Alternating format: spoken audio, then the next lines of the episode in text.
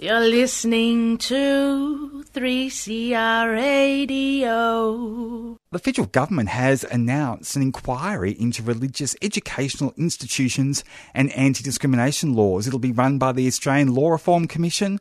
The Federal Attorney General Mark Dreyfus recently announced it. On the line, we have Brian Greig from Just Equal. Brian, welcome back to the show. Thank you, and hello, Victoria. Brian, let's start with the terms of reference. What can you tell us? Well, the terms of reference are interesting, James, in that they do seem to they, they echo what Albanese said in February. So let's quickly go back to that. In February, when Labor was in opposition and we were just a few months out from the election, Mr. Albanese, as opposition leader, issued a statement which said the following, right? So a future Labor government will, one, prevent discrimination against people of faith, two, act to protect all students from discrimination on any grounds, and three, and this is the really interesting one, we have to listen to the words here carefully. Three, protect teachers from discrimination at work whilst maintaining the right of religious schools to preference people of faith in the selection of staff. That raises, I think, a conundrum. It's, it's, those things don't easily balance, and it raises the question well, hang on then. If religious schools are allowed to preference people of faith, does that mean that they could say that homosexuality and transgender status and same sex relationships are against their faith and therefore they can refuse to hire people who are gender diverse or lesbian or gay? And that's the question. And it, in a worrying sign, it looks like that's kind of the path Labor is going down and it looks like they've handballed this issue to the Law Reform Commission, the, the, Australian Law Reform Commission, to try and come up with some solution which deals with that. But at the end of the day, you can't. It's one or the other. Yeah, it does sound like religious cherry picking. It is, and it, the interesting thing is that if, if, for example, and we don't, is, I'm not saying this is what will happen, but if, for example, the end result of this is that Labor says, okay, we're going to introduce a federal law which protects teachers at work, so that means existing teachers, those already employed. So if there are LGBT teachers already employed, they will be protected. But we're going to put up the fence, we're going to put up the wall to any future LGBT teachers coming in so that faith schools, publicly funded faith schools, can say, look, we do have a couple of gay teachers on staff. We, we can't get rid of them. We're not going to. But when they leave or retire or move on, we won't replace them. Uh, because we can now prevent them at the recruitment process, the application process. So the end result of that will just be a slow purge of all LGBT teachers from publicly funded faith schools. And I think that's deeply worrying. But the other thing in relation to that is that if that, if capital I, capital F, if that is what Labor, federal Labor is going to do, then they come up, they come in conflict with existing laws in the state of Tasmania, existing laws in the state of Victoria, and proposed laws in my home state of WA. So that raises the question: Are we going to have some kind of federal override of three existing state laws? I think that's highly unlikely. So it's going to be very interesting to see what kind of response the, the Australian Law Reform Commission can come up with. It sounds like Mark Dreyfus is looking for some kind of, you know, legal Houdini act. Uh, and that's why he's referred it to the Australian Law Reform Commission to run it as opposed to a Senate inquiry. Oh, look, Labor frequently refers to law reform commissions, both at a state and federal level, when it wants to kind of distance itself from difficult proposals. And then when the proposals come out, they say, oh, look, this is what's been proposed. Um, so we should do this, or perhaps we shouldn't do that. It's not something they like to do internally. And you see that in the language from the press release that the attorney put out the other day, where he said that um, uh, the the press release he put out with the terms of reference specified consultation with a range of groups, and they included targeted consultation with religious organisations, the education sector, unions, legal experts, and other civil society representatives. And that last bit really catches my eye. Other civil society representatives. Why can't Labor just come out and say LGBT groups? Because that's what we're talking about. And my concern is that this is federal Labor, the government being shy, being coy, and not prepared to be front footed on this issue and actually state what the discrimination is and what needs to be addressed. It is a very strange way of putting it, isn't it? Other civil society representatives. I suppose they're keeping the door open for really any group to be consulted, including perhaps um, some groups that may have uh, an agenda that's contrary to the LGBTIQ community's agenda. But it is a very odd way to put it. Yeah, I mean, let's be clear about this. The, there are there is a range of discrimination which faith schools can and do engage in. So uh, they include things like discriminating against people in de facto relationships or single mothers, for example, um, uh, and of course uh, lesbian, gay, and trans teachers and students. But it is overwhelmingly the latter. It's, it's, it's us, it's our community, it's, it's our cohort, which overwhelmingly is the victim most often of this discrimination and persecution. And the fact that Labor, the, the, government, is tiptoeing around this, they're saying they're having an inquiry into discrimination in schools without actually saying what the fundamental problem is, is for me just a little unnerving because that suggests that they're trying to flag to religious conservatives that they're still on their side. That, you know, by not naming and shaming the problem, um, it draws attention to the fact that Labor is still, it would seem, uncomfortable with this issue and uncertain of how to address it. Uh, and my, I, I, come increasingly to the view, as I think more and more on this issue, that we should just remove all religious exemptions, period. There's no need for them. Uh, Tasmania did that 25 years ago. So we already have the state example of that happening. And, and we're going through this torturous process of, of trying to you know, um, count the number of angels on a pinhead, as it were, to try and work out what's going. On. Just stop it. I mean, these are publicly funded organisations, publicly funded institutions, and I think there is a community expectation that they should adhere to basic human rights and anti-discrimination provisions, and that means no discrimination. Period. Don't pick on the kids. Don't pick on the teachers, and don't stop them from applying for jobs. And, and the religious schools will say, but this is about freedom, this is about freedom of religion. To which I would say, well, in that case, then you're not entitled to public funding.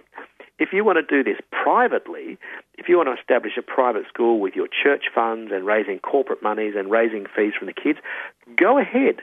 Do whatever you like. Discriminate in any way you like, but be a completely, totally private organisation. But don't stick your hand so deeply into the public purse taking hundreds of millions of dollars from the taxpayers and then say you want to be excluded from anti discrimination laws. I don't think the Australian voters support that at all.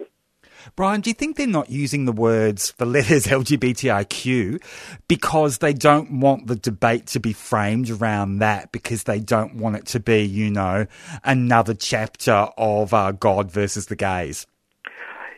I do, but I, I come from it from a slightly different perspective. I think your observation is right. But but what's I think is really happening here is that remember this is this inquiry is I believe a precursor. This is setting up the stage for what comes next, and that's Labor's religious discrimination bill. That's not dead. Let's not forget that. Labor went into the last election stating very clearly that they supported a religious discrimination bill. They didn't support the precise one that Morrison, the former PM, put up. But remember, they voted for chunks of it in February of this year, including sections that they said that they would oppose. They betrayed our community when they said they wouldn't override, they wouldn't support any laws that overrode existing protections, and then they did exactly that. Um, but at the end of the day, that bill uh, was withdrawn by Morrison when it became clear that it wouldn't pass the Senate because of the Liberal moderates, and the whole thing fell over. And the Australian Christian lobby put pressure on the opposition, now in government, and said, Well, what are you going to do if you're in government? And Albanese said, We will introduce a religious discrimination bill. So they are still dedicated to doing that. But they need to sort out this issue of religious schools and the extent to which they should be allowed or not to discriminate against teachers and students. So this is setting the groundwork for that. And, so and, it really is part of a long game strategy, isn't it, Brian? And if that's the case, and it makes perfect sense what you're saying, this could be the first of several inquiries. Uh, well, I don't know about that, but I, my my instinct is that this inquiry will not produce anything satisfactory because it can't. You, you either say to religious organisations, "Look, you, you cannot discriminate against LGBT teachers in your recruitment and employment process processes. You just can't. You can't discriminate against people on the grounds of race or disability or sex, um, and you can't do it on the grounds of, of sexuality or gender identity. You just can't. Period. That's it. Or you say to religious schools, okay, we will give you a special exemption so that you can. But either way, Labor is going to uh, upset, annoy, and anger a, a, different base, a different section. Um, the only state, as I say, which has satisfactorily resolved this issue is Tasmania, a quarter of a century ago, where they introduced a law that said no, you cannot discriminate against people at the recruitment and employment process on the grounds of you know uh, sexuality and gender identity. You can only do it on the basis of religion. So schools can uh, filter out people on the basis of their religion. But, and it's very clear, there's a caveat in the Tasmanian law that says, but you cannot use religion as an excuse or a, co- a cover to discriminate against LGBTI people. So, Brian, the reality is they could just legislate without this inquiry, couldn't they? They could quite easily come Absolutely. up with legislation. Absolutely, very, very simple. And as I say, it's it's it gets complicated when the feds, the federal government is looking at a, a, a, national law to deal with this, when we already have two state-based laws that deal with it, and a third coming down the pipeline. Um, um, you can probably include Queensland in that as well. I mean, the law up there is is a little clunky. It could be clearer. It's a little clunky, but it's been effective in stopping Citipointe uh, School in Brisbane in, in, in their uh, attack, twofold attack on students there. And, and the Citipointe example is, is precisely what we're looking at here because you remember that more recently what they've done is they tried to get students and I think parents to sign a document saying that they prescribe to the school's values. And those values included not recognising same sex relationships and not recognising the existence of trans people, saying that God made man and woman and, no, and, and nothing in between. Um, and then the school was trying to say, oh, we're not discriminating against gay, lesbian, trans people. We're just getting people, students and teachers to adhere to the school's values. So they were looking for a loophole. And that is what is, is I, I fear, is embedded in the terms of reference that are now being looked at by the, the, the Australian Law Reform Commission. Brian, will this issue be resolved before the next election? No, I don't believe it will.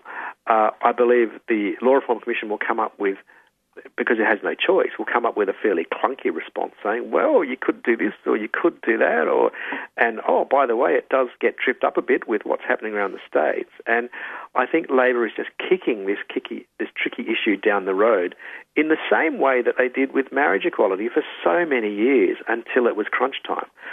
They can't avoid this. Um, you, you either allow publicly funded religious schools special legal exemptions to discriminate against LGBT people, or you don't. That's it. There, there's no um, there's no nuance here. Um, and it's not enough simply for Labor to say we will protect those LGBT uh, teachers at work, those currently employed. They can't be sacked or discriminated against or dismissed. We will protect them, but we will throw up the shutters and not allow, and, and, and rather allow publicly funded faith schools to employ anymore. I don't think that sends the right message, and I don't think the Australian electorate would tolerate that. So, Brian, it really is Groundhog Day, greatest hits and memories, kicking the can down the road. How many times have we been down this path on LGBTIQ law reform? Look, it's a rhetorical question, but gee, it's a familiar pattern. It is, and of course, what so much of one of the factors here we, we need to be cognizant of is that Mr. Albanese is, of course, from Sydney. He's, he, I think, he's a very Sydney-centric person, a very New South Welsh person in terms of his political thinking. Uh, doesn't, in my view, necessarily have a broad um, Australia wide view on these issues. And of course, the politics of this in Sydney is very different to everywhere else because Sydney is the most conservative state and it has the largest number of electorates that voted no to marriage equality in 2017. Um, and all of those seats are just sort of on the outer urban areas around Sydney, in a big ring around Sydney. Um, and they're dominated by multi faith, multicultural communica- um, communities. And Labor is always trying to maintain those seats and or win those seats. And the politics of that plays out into LGBT issues nationally. And that's what we're seeing here. uh, as I say, your state of Victoria has addressed this issue. Tasmania has addressed this issue. Queensland has largely addressed this issue, and Western Australia plans to do it within the next year. Uh, the attorney, our state attorney, uh, Mr. Quigley is already on record as saying that this is the path he wants to go down. He's, he has effectively said we want to copy or, or echo what they've done in Victoria. So why is federal Labor struggling with this? Well, the answer to that comes back to the fact that federal Labor is more conservative than state based Labor, and so much of its politic and its strategic policy comes out of Sydney. Brian Greig from Just Equal, always great to chat with you on 3CR. Thank you so much for your time this afternoon. Pleasure. Thanks, James. 3CR. In New South Wales, the Special Commission of Inquiry into Gay and Transgender Hate Crimes began. And on the line, I have historian, activist, author, and uh, original Mardi Gras protester, Garry Wotherspoon. Garry, welcome to the show. Thanks, James. Uh, let's start with the uh, terms of reference for this inquiry. Uh, as a historian and also as an activist, what jumps out to you? Uh, look, I'm really impressed by the, uh, focus of, of, the inquiry. Um, they're, they're, going to look at those cases which the police sort of glossed over. And uh, there's a whole range of them. I think there must be nearly 80 or so cases. They've been through enormous amounts of uh, records and things, eliminating those like deaths of kids or deaths in, uh, in speedboats and things like that, looking very much at suspect cases which could be on gay beats or around the gay ghetto area in Oxford Street. So they're, they're narrowed down and they've got the powers to call witnesses. And so I expect there'll be several police officers will get a very good grilling. Yes, indeed. It's looking at 88 cases in particular from 1970 to 2010 that remain unsolved. Um, and there does seem to be uh, some dispersion surrounding the police, especially as there was so much ingrained homophobia within the New South Wales police force. Of course, you saw that in the 70s as an activist, and that was one of the reasons why you were protesting uh, at the original Mardi Gras. Um, you must feel like, in some ways, that protest has yet again been vindicated. yes, 30 years later, or 40 years later, it is, yes. But it is a vindication, and it's been a very slow process, and it's really been like pulling teeth from the police. Like a lot of institutions, they're really reluctant to acknowledge their past abysmal behaviour, and so this will actually, in a sense, be a good uh, putting a, a, show, a searchlight on police behaviour in the past. And hopefully, you know, they'll eventually acknowledge that this was a time in which they did represent some terrible, terrible aspects of how to deal with rate-paying citizens. Of course, this inquiry, it's, you know, it's focusing on, on numerous decades, starting in the, in the 1970s. You were an activist in the 1970s. As I said, you protested at that original Mardi Gras in 78. Can you tell us what life was like for Sydney's gay and trans and lesbian and queer communities as we now know it? Um, you know, what was it like? Well, look, um, we, we really, the first gay organisation was, was camp set up here in Sydney. So from the 19, say 1970, 71, there was a small group of activists. And, you know, gradually over time, we uh, took to the streets and things like that. So there was very gradually over the 70s a clear presence of gay activism on the streets of Sydney, gradually growing. And so I think that also paved the way for the point where in 1978, when the police, as they did, you know, tried to dis, uh, disband what was a legal march, we had a, we had a permit, like when they tried to disband it, why people were so incensed and thought, well, you just can't do that to us. But they really had been utterly, utterly unsympathetic to uh, the, the, gay and lesbian and queer community in any way. I mean, in, in many ways, it was Police Commissioner Delaney in the late 1950s who said communism and Australia are the greatest menaces facing Australia. Yeah, absolutely. So linking linking, you know, political activism to communism and human rights and homosexuality and saying they're a great evil. I mean, we've come a, a long way as this special commission of inquiry shows. But it sounds like it was horrendous in the seventies for the community where there was, you know, great fear from the broader society of, you know, being stigmatized, but also fear of violence from police. Uh, yes, look, I think once the uh, gay lib started, early 1970s, there was a much greater sense, a much greater public awareness that there were these people called homosexuals, and they were out there creating political mayhem in some places and things like that.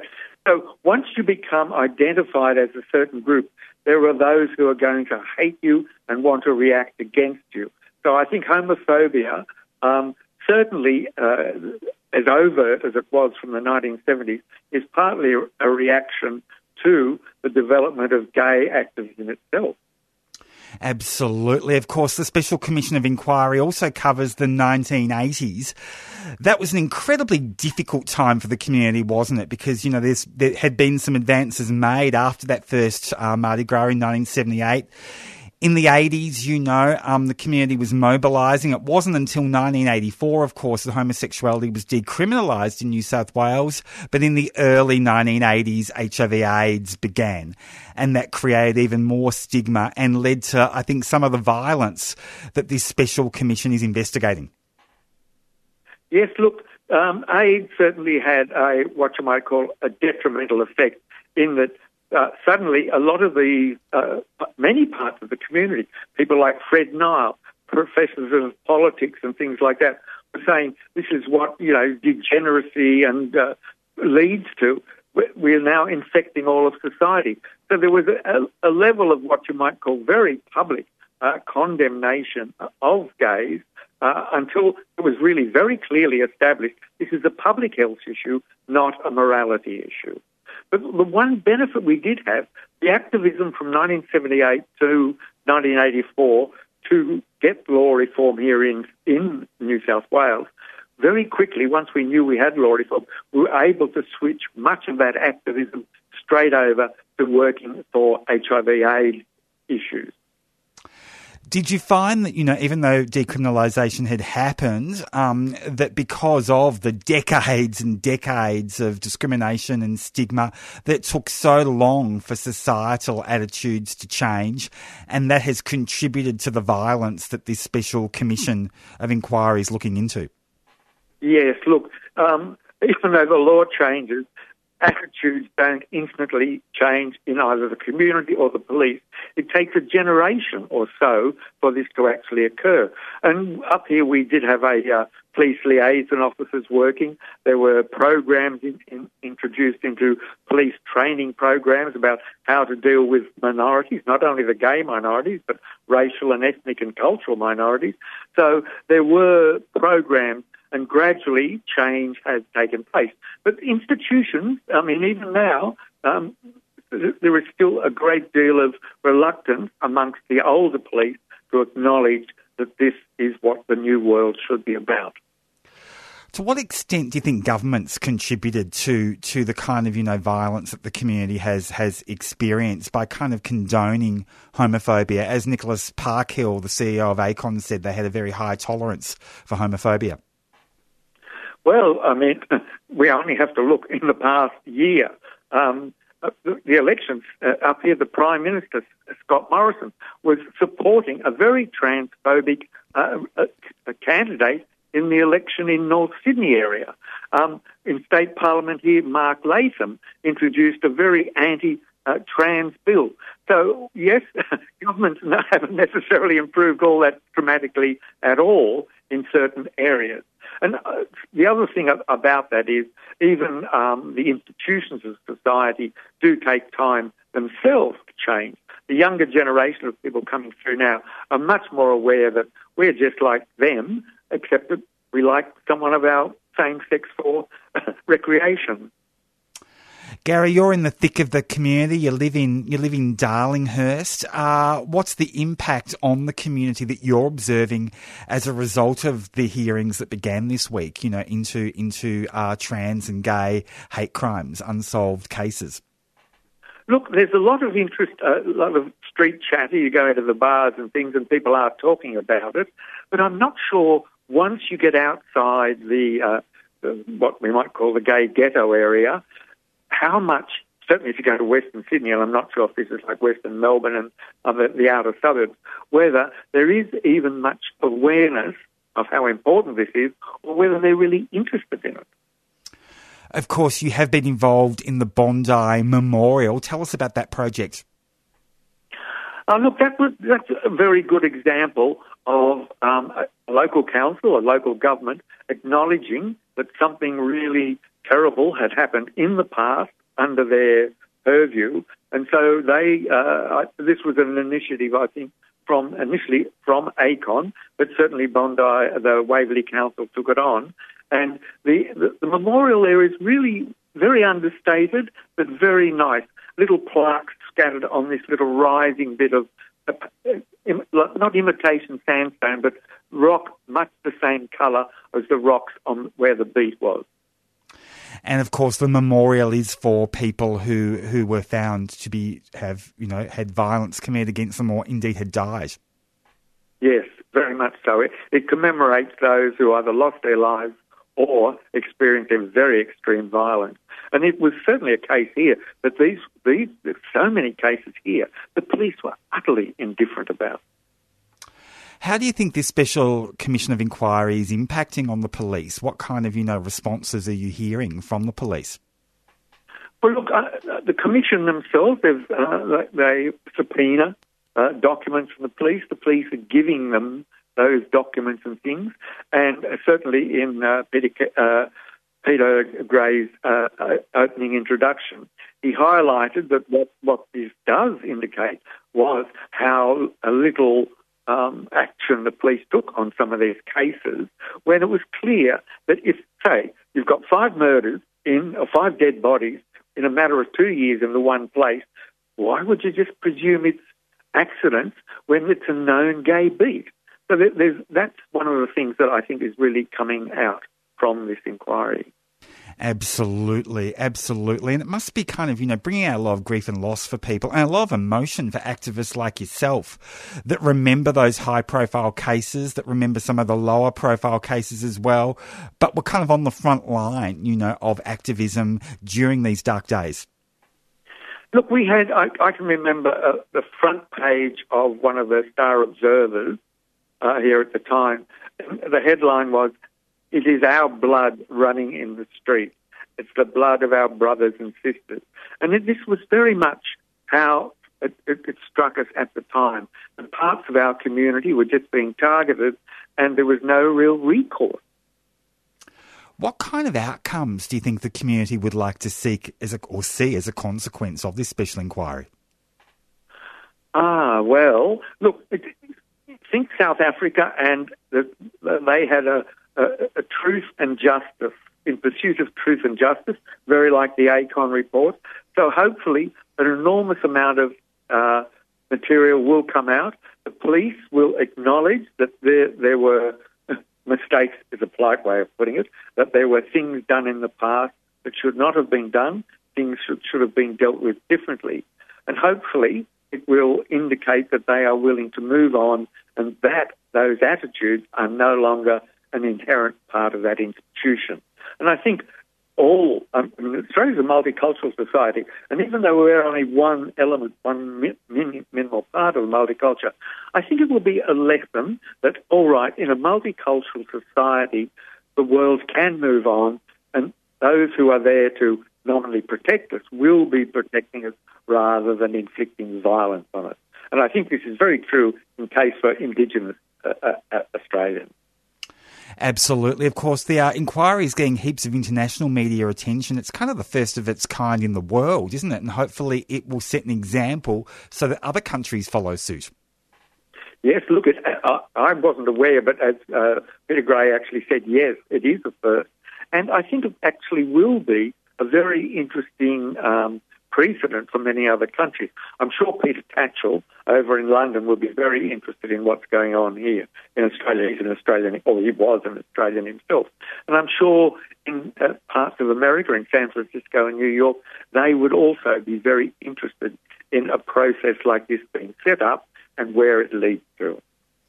Of course, you are a, a very well regarded author. You've written numerous books, and one of them was Gay Sydney, a history. Tell us a little bit about that book. Well, look, as a historian, you don't often get the opportunity of finding a whole new field that no one's ever been there before. You don't, you're not really quibbling with someone else about what they said. So it was wonderful to actually think, here's all these things so far, all we used, used to get was newspaper reports, criminal reports, and things like that. But we started, I think, in the late 70s or early 80s in recording, getting oral histories from a whole range of older gay men about how they had grown up, what their lives were like, what their social lives were like. So we started to, to be able to develop a real picture that there was an alternative life going on below the surface. And once you start looking, you know where to go. And so we, we I mean, tapping right back into um, 1890s when there was a newspaper in, published in Sydney about the Oscar Wildes of Sydney, people who went by the names of effeminate names of effeminate actresses up and down the street, who went to Turkish steam bars, who uh, had a haunt in a, a pub in uh, Bourke Street, just off Oxford Street.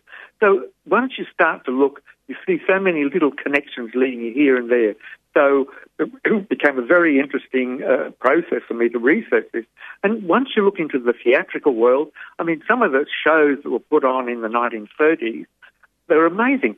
A, a, a comedian going on the stage singing, I'm a queen, I'm a queen, just look at me now. So this sort of thing, it's there. But once you, you've got to start digging, and once you start digging, you do find it. Wow, so you really uncovered some very flamboyant parts of Sydney's gay history, as well as the bleak stuff. There was the really colourful, kind of, you know, trailblazing, vibrant cultural stuff that's kind of been forgotten, and you unearthed it. Well, look, and, and clearly, I mean, much of social life before, say, the 1960s, the sexual revolution, before all that, it was mainly friendship networks, how our communities lived their lives. Uh, so they never felt isolated.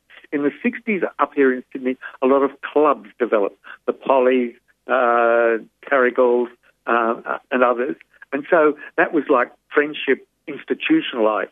So that was also another thing that was growing behind the, behind the, the public facade at the time. So there has been constantly, since World War II, this gradual bubbling away and certainly it came out in the 1970s. It had its, uh, uh, you know, back uh, stepping back in the 80s, 1980s. The pr- pressure was on over in the 1990s. We got law reform. We got uh, same-sex marriage eventually, but there's still issues. The trans issue now is very much like the gay and lesbian issue was 50 years ago. Absolutely. Now, Garry, you mentioned World War II. What were some of the stories and anecdotes you unearthed from Sydney in World War II, gay Sydney? Well, look, everyone likes a man in uniform. some of the, the, the, stories were very, very interesting. Um, guys who met each other either in training camps and have been together ever since. They, uh, guys who formed relationships when they were out in the battlefield and things like that. But the other very, I think, slightly amusing thing was that during the war they developed these entertainment troops to go around to entertain the troops in, in the battlefields and things like that. And many of the troops, because they couldn't take women there, they had uh, cross-dressing, what we might call drag queens. And so many of the guys who would have been arrested for dressing up as they did prior to the war were paid money to go and do it in the war time for the soldiers. And some of them even got asked for dates after their show when they're out on the in the front line. Wow. And then, of course, it went back in the other direction like a rubber band, didn't it? And became very repressive in the 1950s. Yes. That was partly the Cold War, and certainly uh, partly Britain had a lot of homosexual scandals. And the problem here, of course, is if you criminalise something, then those people who are criminalised are liable for blackmail. And so this happened to the Vassall case, uh, the Burgess and Maclean cases in Britain. So I think people were very much aware that a criminal element, as we were then, was subject to blackmail or coercion. And so we were seen as a potential threat to, you know, the good of Australia. Garry, um, in in Sydney's gay history, in the book that you actually uh, actually wrote, what's your favourite era that you uncovered, and why? I'm still enjoying it, James. My favourite era, probably probably the oh, 70s, 80s, despite AIDS. I mean, the seven, late 70s were really just party, party, party, party, party. The 80s, uh, you did have AIDS, but you got a real sense of the community coming together, creating things like community support network, the Bobby Goldsmith Foundation. You got a real sense of the community rallying about and looking after those of us who weren't able to be look after themselves. But both those eras were. I mean, it's gone downhill now. Uh, Oxford Street became so famous, so trendy. Rents went up. Uh, a lot of the shops just simply had to close. They couldn't um, keep the rents going. And of course, the internet's had a huge impact as well. So it sounds like, you know, um, gay Sydney is kind of going through a bit of a kind of, you know, um, negative time at the moment when you look at those kind of, you know, cultural kind of, you know, closures. Yes, it is. It, look, Oxford, Oxford Street is really on the downs at the moment. Um, you know, a, a, smartphone. Why would you go and sit in a cold bar for three or four hours on the chance you could pick up a man and get on your smartphone and you might find within half a half a kilometre there's you know ten or so people already waiting. So the smartphone has really had a detrimental effect on parts of the social life in Oxford Street. Certainly the um, the, sort of economic downturn also had an impact. But I walked up Oxford Street last night after dinner, and the pubs suddenly are starting to come back. There's new restaurants starting to open. And I think with Sydney World Pride, um, even though parts of Oxford Street which are derelict, uh, the City Council gave uh, Sydney World Pride uh, $300,000, I think Monday night, a decision to try and beautify Oxford Street, whatever they might be. My own thoughts on that would uh, cover up all the awful hoardings with a mural. Many aspects of uh, Oxford Street very flamboyant and interesting queer past. Our queer history going right back into the late 19th century. Absolutely. Garry Wotherspoon, it has been an absolute joy to chat with you on 3CR this afternoon and to hear your insights. Thank you so much. Thanks, James. 3CR. But I do have Austin Fabry Jenkins, the new co-convener of the Victorian Pride Lobby, on the phone. Austin, welcome to the show. Thanks so much for having me, James. And also, thank you for pronouncing my name correctly. No one ever gets it right first time. oh, look, it's really exciting that you've been elected. Congratulations. Oh, thanks so much. I've I've been in the acting position as the co-convener for probably the last six months, and I'm very excited to be kind of the official one now, along with my other co convenor, Liam. So I think we've got a lot of good plans and a really great committee uh, working with us, so it's going to be fantastic. And what a combination, you and Liam Elphick at the helm. Yeah, I think so. I think we uh, bring two very different sets of skills. Um, Liam understands policy and legal stuff better than I will ever understand. I don't know how he does it, and I kind of bring that campaigning side because my day job is working in the union movement. So I think it's a great combo. Yeah, and a great political combo combination. You know, great nous there, uh, great campaigning skills. Uh, what are your policy priorities? What would the lobby like to see happening in the next term of government? Oh, well, I guess our main priority for next year, it's going to be a really exciting time because it'll be the first time in quite a while where we haven't had an election and hopefully we won't all be locked down due to COVID. So the main thing that we'd be looking towards is actually going to be the state budget um, and really making sure that we're working with lots of different queer community organisations. Aside from that, you know, with that budget, it's really about making sure that services are getting properly funded that they're getting put into the right places and that uh, as much as funding as possible is staying within our community. So ensuring that community controlled organisations are, are, properly funded. We've seen a lot of events and fun things and festivals uh, receive a lot of funding over the last couple of years. It's just really important to make sure kind of the less fun and less romantic stuff is getting funded as well, like healthcare, housing, social services, all those types of things. What about law reform? What are the lobby's law reform priorities for the next term of government? At this stage, in terms of law reform, it's really just continuing on with whatever legislation the next government passes, ensuring that a queer lens is applied. Uh, so, for example, in the last term, we had the affirmative consent legislation uh, passed through, as well as the decriminalisation of sex work.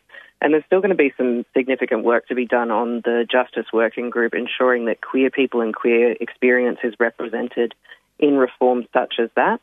And of course, we've got to ensure that intersex people are having human rights granted to them and are no longer having non consensual surgeries being performed on their children, which is going to be a major priority, I think, for the whole queer community to really back up the intersex community in that.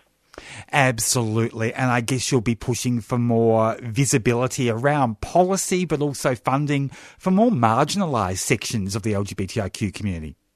Yeah, absolutely. Uh, we've had a pretty big role in the last couple of years, particularly around talking about police reform um, and the presence of police at Pride. So I personally am very keen to continue that work because we know that the over policing of uh, certain marginalised communities impacts queer people within those communities more.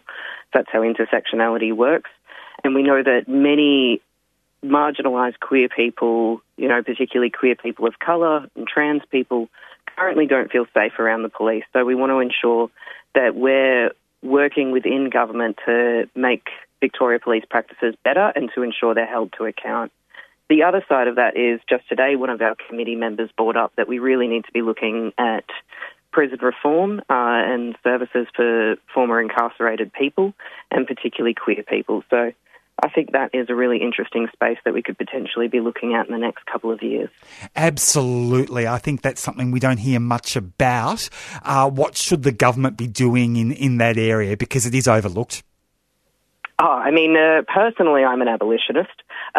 Um, but obviously, we want to be making sure that trans people are being put in, if they have to be put into a prison or held in remand, that they're being held in a safe way and to ensure they're being, having their gender identity recognised and have access to healthcare.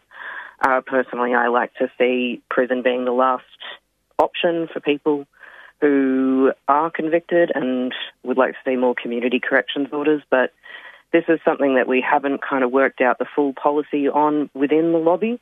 So it's something that we would want to discuss with specialists as well to make sure we've got a really cohesive message around that. And I guess mental health as well. I mean, the government's building more prisons, you know, creating more prison beds, and there's not enough mental health beds. And often what that means is that mental health is effectively criminalised. People are put in prison when really they need to be in hospital. Yeah, absolutely. And we did see some increases to mental health funding during uh, COVID, which was really great. And I think some of the results that we saw that, you know, actually we were able to keep people's mental health fairly under control during COVID lockdowns and things like that was a result of that increased funding. And it shows that being able to fund services correctly that way does have a good impact across the community, not just with queer communities. And I guess for us, in terms of mental health, it's really about ensuring that a, a good proportion of the mental health funding that goes out remains with community controlled organisations. Uh, so Thorn Harbour recently did a fantastic election submission, uh, which basically called for the government to allocate 7 to 10% of all funding towards community controlled organisations on the basis that 7 to 10% of the population is LGBTIQ. So it's just to ensure that not only are services that we access culturally sensitive and culturally relevant, that actually our community can assist our community in a mutual aid kind of way. You mentioned police marching at the Pride March for, for midsummer. Now, that's an issue that's been bubbling away for years, um, seems to go in ebbs and flows. There's been a you know fairly concerted effort in drips and drabs on this over the last couple of years. Um, the Trans Pride March here in Melbourne recently didn't have police marching in uniform. Why is it so hard uh, for Midsummer to kind of resolve this issue? Well, look, I can understand that there's major differences in the community, and I do empathise and really understand the arguments that I guess, you know, the members of the community who are pro police put forward. I understand that they feel like having the police there and marching at uniform in Pride is a way to both reform the police and also show the community that the police are more safe. So I do understand where they're coming from, but I think overwhelmingly what we're seeing at the moment is that having the police there in uniform currently doesn't make the whole community feel safe to go to Pride. And that is just where it becomes unacceptable to me because if Pride isn't for every member of our community, then who is it for? Uh, and, you know, my own personal experiences uh, organising Pride marches in other places outside of, uh, I guess, the Melbourne CBD and St Kilda is that that is a really difficult conversation to have with the police because it is a bit uncomfortable and it is confrontational by nature. And I think people have a lot of difficulty being able to go to someone in power and say, hey, I actually, I don't think you should do this. I don't think you should march with us in uniform. It's an uncomfortable conversation to have, and and that's okay. But I think we have to be brave, and we have to say it, and we have to say it in good faith if we want to ensure that the police is reforming and becomes a safe government service for LGBTIQ people. Is part of this impasse because Midsummer hasn't made a decision and said, okay, you can march, but not in uniform? I mean, isn't it kind of up to Midsummer as the organisers of the event? Uh, I believe Midsummer have agreed that police can march in uniform. I'm not 100% sure on that one, sorry. Um, I, I think the impasse really just comes from an ideological difference and a difference in how we feel we can change the community. And I think, you know, that's fine because when you are 10% of the population, you're going to have differences of opinion. And I think that we as a community just need to continue having this debate in good faith with each other. And my personal opinion is that we need to attach metrics uh, to the police to ensure that they're actually improving their relationship with the community before we allow them to march in uniform again. Austin Fabry Jenkins, the new co convenor of the Victorian Pride Lobby, thank you so much for chatting with me today on 3CR. All right, thanks so much, James. Have a good day. You too. Cheers.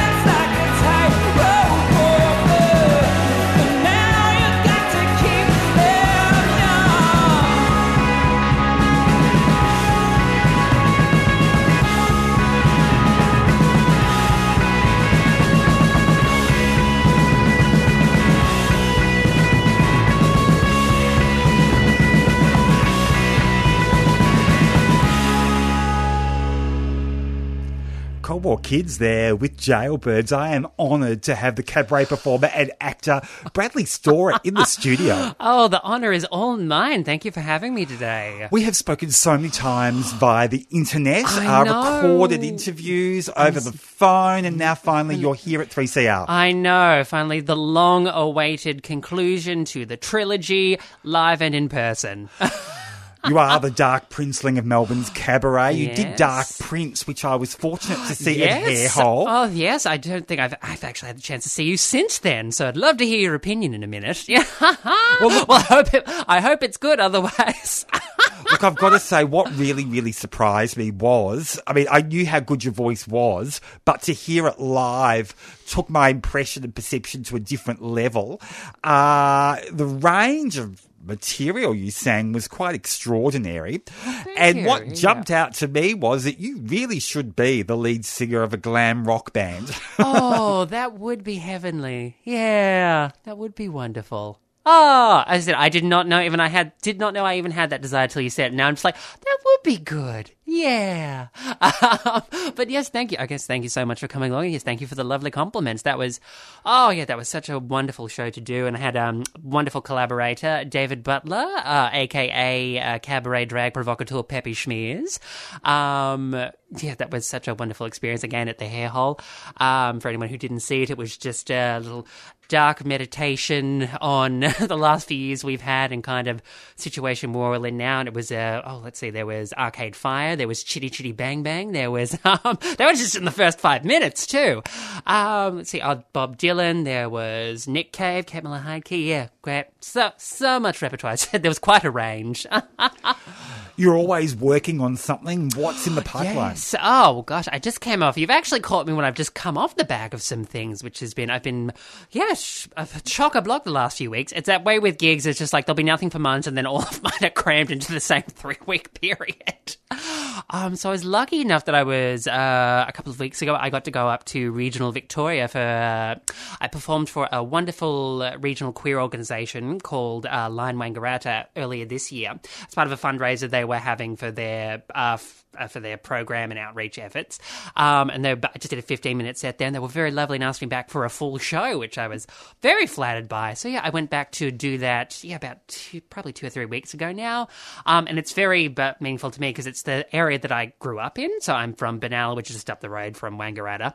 Um, and then uh, David, who was in uh, guys as Peppy Schmears, came along as well. And uh, Peppy is also from uh, rural Tasmania. So, and it was uh, in addition to doing the show, which was wonderful. I did a some of the material from Dark Prince, but then a lot of some material from my old show Trickster and from stuff that I've done over the years, which was lovely. Some of them I hadn't touched in so long, so it was doing it again. I was just like, oh, this has all changed a lot since I last did it. Just internally, I'm just like, oh, I'm a different person and performer now. So that was wonderful. But um, in addition to all that lovely stuff, it was um had the chance to yeah perform for regional queer people, um, and just being able to help because it was a fundraiser for a regional Pride Hub, which is now I think officially on the go. Uh, uh, but is on the way, which is wonderful. But um, yeah, just an opportunity to go back to where I came from and help to contribute to the space that perhaps wasn't there when I was a young queer person. So, um, yeah, no, so that was lovely. Yeah, what a triumphant return! I know.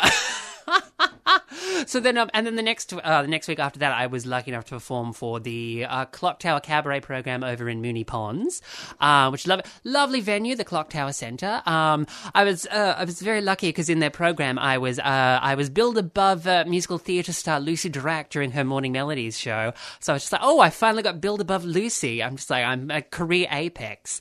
Um, and so, but doing the show there, I talked about because uh, that show had a little bit of a theme because it was uh, just in the show I was mentioning like a lot of the material I was doing. Um, some like some of it came from when I was younger. Like I did uh, "Constant Craving" by k.d. lang because the first time Oh, I ever heard that. that. love a queer classic, and the first time I'd ever heard that was on Australian Idol. so it was very fun. I told a little bit of a story about that. Um, and then another set I did was all uh, music that was either written during, inspired by, or in Europe around the same time, is um, written during the Weimar period of German history because I do tout myself as a Weimar cabaret performer. Um, do I often do material that's from the Weimar period? Not often. So I did an entire, because it was split into three sets, my entire middle one was all works either from the Weimar era or inspired by or done in the style of Weimar, uh, which was wonderful. And I talked about uh, connections to Weimar performers that I'd been uh, that I'd known in my life. And then the final set, I did talk about going back to regional Victoria. And I actually said in the show, I'm just like, oh no, did this end up being the point of the show? It was going back. I was just like, I went back to where I started in Triumph. I'm just like, oh god, I hate shows with a point. I always accidentally end up with one. What a great basis, though. I mean, I know, it was very Weimar handy. Cabaret has I- given you this kind of, you know, wonderful grounding to go into all these eclectic directions. Mm-hmm. Why do you love Weimar Cabaret so much? I just, yeah, it is something that's instinctually within me. Um, oh, yes, it's uh, just so wonderful. Um, you can't tell I'm being ironic, but um, no, no, it's just something in me reaches out to that style because what, uh, off, like even what I found with the Weimar material I did for Clock Tower, one of the songs was called uh, the Ballad of Paragraph 86. It was written by Brecht and one of his early collabor- collaborators, not Kurt Weill. It was done in the 1920s and it was written at a time um, when Germany had just uh, like made abortion illegal, and the song was about a woman going to a doctor begging for but an abortion because and the reason the reason she lists are I have no place to live, my husband has no job, we cannot take care of a baby, and the doctor but just says, oh no, you're gonna. It's just like, well, it's not about what you need. The state needs people to run the machines. We need cannon fodder for the army. So it's like you're having the baby and it doesn't matter. Uh, which I'm just like, that is still very shockingly relevant. Like for the exact same reasons in the way that yeah, often that uh, lack of access to. Uh, family planning and things like that, uh, like it's but you know very very terrible for like but dis- impoverished and disadvantaged families and for families of color like to but unfortunately have to keep them in cycles of poverty by making sure they have so many children and can't support all of them. Um, so it's like that was written in the 1920s and yet still 80 years like 80 to 90 years onwards it's still incredibly relevant. Um, so yeah it's like going back finding those resonances and just i just like for me personally also i think it's just i love a good dark story which a lot of those those songs are. They have some incredibly dark stories. Uh, for one of them was, yeah, like for example, I did a Jacques Brel song, uh, who was uh, a French writer, wasn't necessarily a Weimar writer, but a song he wrote called Next, which was um, a song about a soldier who went to a very young soldier who went to war, and at the time, uh, part of the package was you were given access to sex workers um, as part of the like army's little but like uh, in an army truck basically. He talks, and it's about him. no, it's terrible in here, but is it about him slowly losing his mind because he's c- contracted gonorrhea and it's destroyed his brain. Um, yeah, so a very very dark story, incredible song. Um, yeah, yeah. So I just but I just love that material. I don't know why.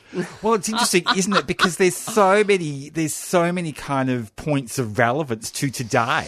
You know, in terms of we live in this great cultural city. There's so much diversity, Mm-hmm. but we're kind of heading towards this darkness politically. It seems potentially, Mm, certainly yeah. in other countries. Yeah, where we And- start to slide back towards fascism. You know. Exactly. Yeah, So. I could really see why your love for Weimar, Yeah. you know, cabaret is kind of feeling relevant and gives you a great springboard for other stuff. Mm, indeed. Oh gosh. You love the stage, don't you? Oh, I do love the stage. In fact, uh, just before I came in today, I was doing oh, I was doing a week long workshop doing music theatre repertoire, which is lovely. Hadn't had a chance to do that for a while. And it's like, oh, I miss doing that, which is a bit more. Oh, but not so. With my Weimar stuff, can be quite crazy. Whereas this one's a little bit more grounded, a little bit more. But yeah, and so I'm just like, I just love any opportunity to just get up there and just do stuff. It's interesting because when we first spoke, you were really kind of, you know, I guess transitioning into serious theatre, you know, in Ah, terms of acting. right, You know, yes. you did that great DL Turnbull production. Yep, uh, early days, and I just come off the back of doing uh, Creatrix Tiara's uh, work, Queer Lady Magician. Creatrix Tiara does send her love as well. Uh, excuse me, sends their love. Um, yeah, yeah. So, but yeah, now we've uh, post COVID, it's now starting to yeah get back into. Yeah, serious dramatic work because I am, if you cannot tell from my voice, a serious dramatic actor. And of course, you did Sense and Sensibility, but Yes, Jane I Austen under the belt. That's right. I did that earlier this year, which was a lot of fun. Also, I've got to play a but technical romantic lead, and but doing the indented fingers here for people at home. Um, yes, no, which was a, a lovely opportunity as well, working with uh, director and writer Shamina Kumar. Um, yeah, that was a wonderful experience, and working with uh, yeah a lot of music theatre people as well. Yeah.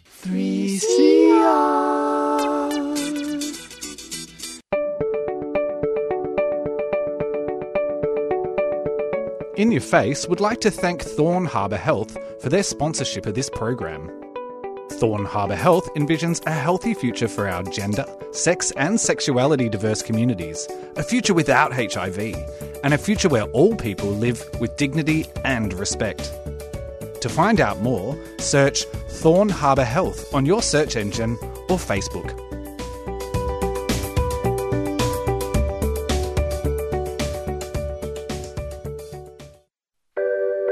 there's kind of a lot of a lot of things that are coming up to the fore at the moment as well, particularly in terms of the way that we imagine, for example, essential work and also sort of essential community life or essential caregiving. Um, and how those how those function. If we think about sort of the way that queer family often takes very very sort of different forms and very you know important and meaningful forms that often don't match the picture of normative, heteronormative family life, but how so many of the of the affordances or the restrictions or the kind of the, the government governmental sort of imagining of the way that we should live and what we need to live and what we need to survive really is shaped around heteronormativity. You know, it's around the family life in the suburb, as opposed to many, you know, single individuals who have shared queer family, both sexual and community connections that sustain them and that kind of give them give them life and give them give them sort of energy and comfort and safety and security and support. You're listening to 3CR Community Radio 855 AM on digital and online. 3CR Radical Radio.